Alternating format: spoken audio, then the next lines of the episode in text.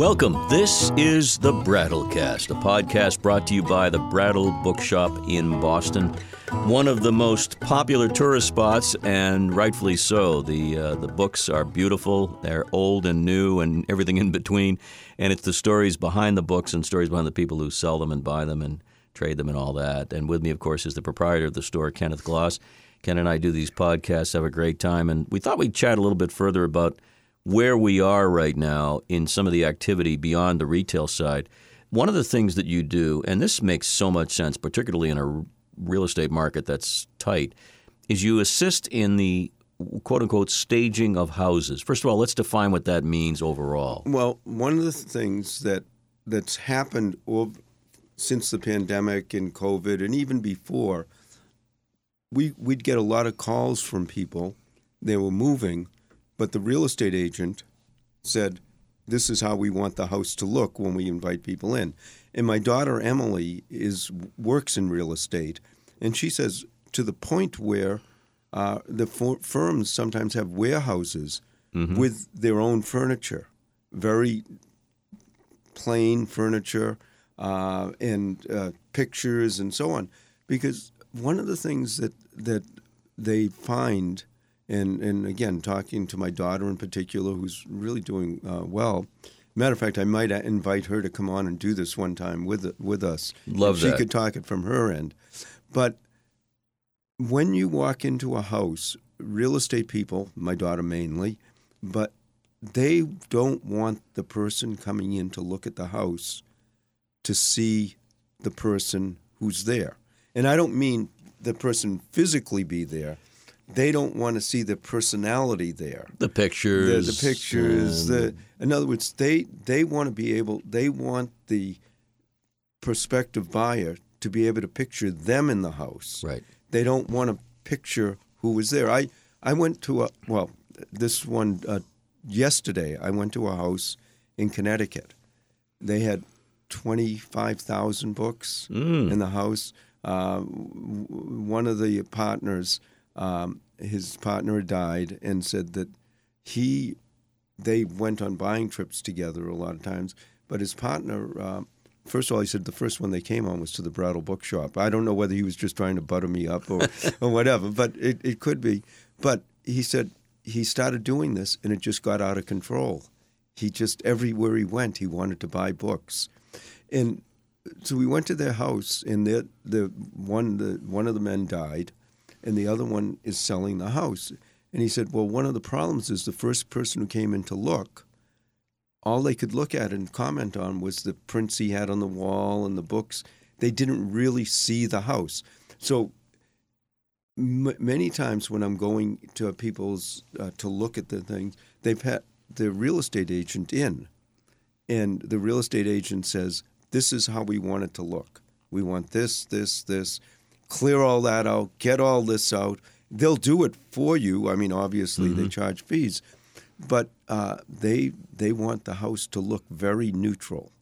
Uh, so if someone has ten or twenty thousand books, like I'm sure everybody has in their sure. house, or even a few hundred, uh, they want they want it to look a certain way, uh, and sometimes that means leaving a few of the books, usually more picture books, coffee table, right? Uh, very neutral uh, in subject. Yeah, subject matter. You don't want to put something that could in any way offend somebody or or shock them if they're t- if it's so so.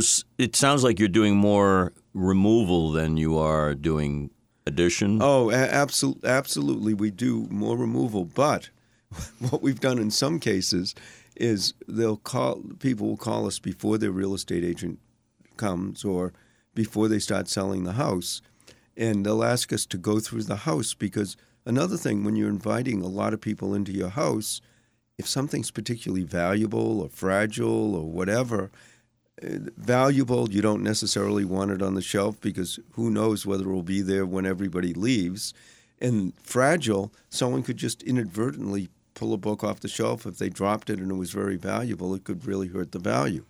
So that's one reason to have it out, but it's more the real estate agents are pushing. So if they call before the real estate agent uh, comes in, a lot of times we'll even say to them, look, before we're very interested, we'll buy all of this, but talk to your real estate agent and make sure what, whether they want everything empty, whether they want a little bit of books on the shelves, if they do want books, what kind of books they want on the shelves, and and if you have valuable books, well, I'll tell you what, we'll buy those now.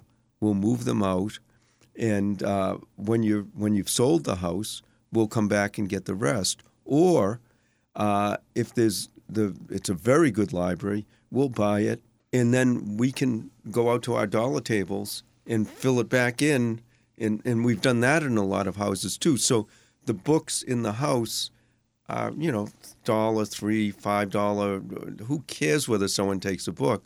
But there's so much involved in the staging in the moving in the clutter or again n- not wanting your personality. They want basically what they really want is all the white all the walls painted white uh, a few empty things. But when you really think about it that's that is what you want. Yeah, I've been there and staged or had a house staged uh, to move. It's almost a necessity right now if you're moving into somebody else's abode, and I, am fascinated by the idea that uh, somebody can their attention can be drawn to a series of books on a bookshelf, and that can determine whether or not they're interested or not.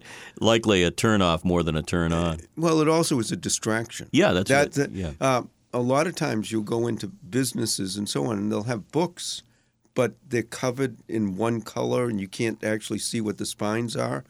They give that impression of education, literary feel, higher class, upper, but you actually can't see what the books are. Mm. Uh, and that's sort of where they about that's about as neutral as you can get. Uh, but it's interesting. You know, people ask us sometimes in when the business is down in general, like in 2009 when we had the financial collapse. Mm. Uh, how does that affect us? What affects us more is the real estate market, uh, because most of our buying is when people are moving from the quote the big house to the smaller, or someone's well in a state. There's always estates, but if the markets are off and people aren't moving, we're not getting the calls.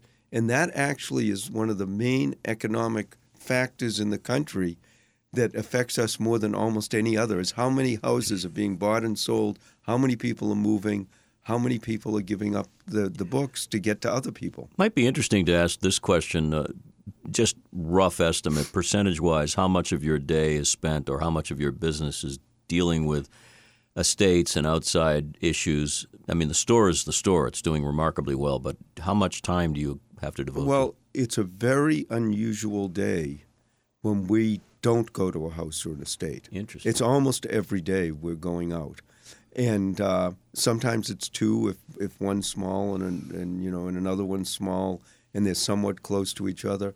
But it's almost every day that we're going out, and sometimes buying one very valuable book sometimes buying, uh, you know, a small collection. A lot of times, my pickup truck can hold about 1,500 to 2,000 books. A lot of times, just filling it all up, coming back, going back out. Uh, we did have one one uh, collection recently that sort of defied that a little. A, a, man had a collection, and one of my uh, managers went out, but it was a collection of miniature books and literally miniature books, and that's a whole field are under two inches. So you can you can get a really lot of those in the truck. Uh, they're much easier to move. I, w- I almost wish everybody would go to miniature books and. Uh, Gulliver's Travels. Gulliver, right? Gulliver's uh, Travels. You could call your truck the bookmobile, but maybe it's been done. I don't know. well, it, but but the most fun part of the business too is going out to houses, estate, yeah. seeing the houses. I mean, that's I mean, a lot of people go to open houses just so they can be in a house and see and see what it looks like. I'm doing that almost every day. And most people who have libraries who have collected books are interesting people. Some you like better than others, but most of them are all very nice and interesting. So we get to see all of that uh, ahead of time. And uh, but then there's also the uh, the issue of you got to move the books. And we try to convince new employees that it's a really, really heavy, hard job. And uh, until they've done it a couple of times, a lot of them don't realize what we're talking about. But that's the fun. But it all hinges on getting those books because one of the most boring things in the world, of course, we've never had this, uh, is walking into a bookstore, used bookstore, and seeing the books, and then coming back two weeks later, and it's the same, and coming back two weeks after that, and it's still the same.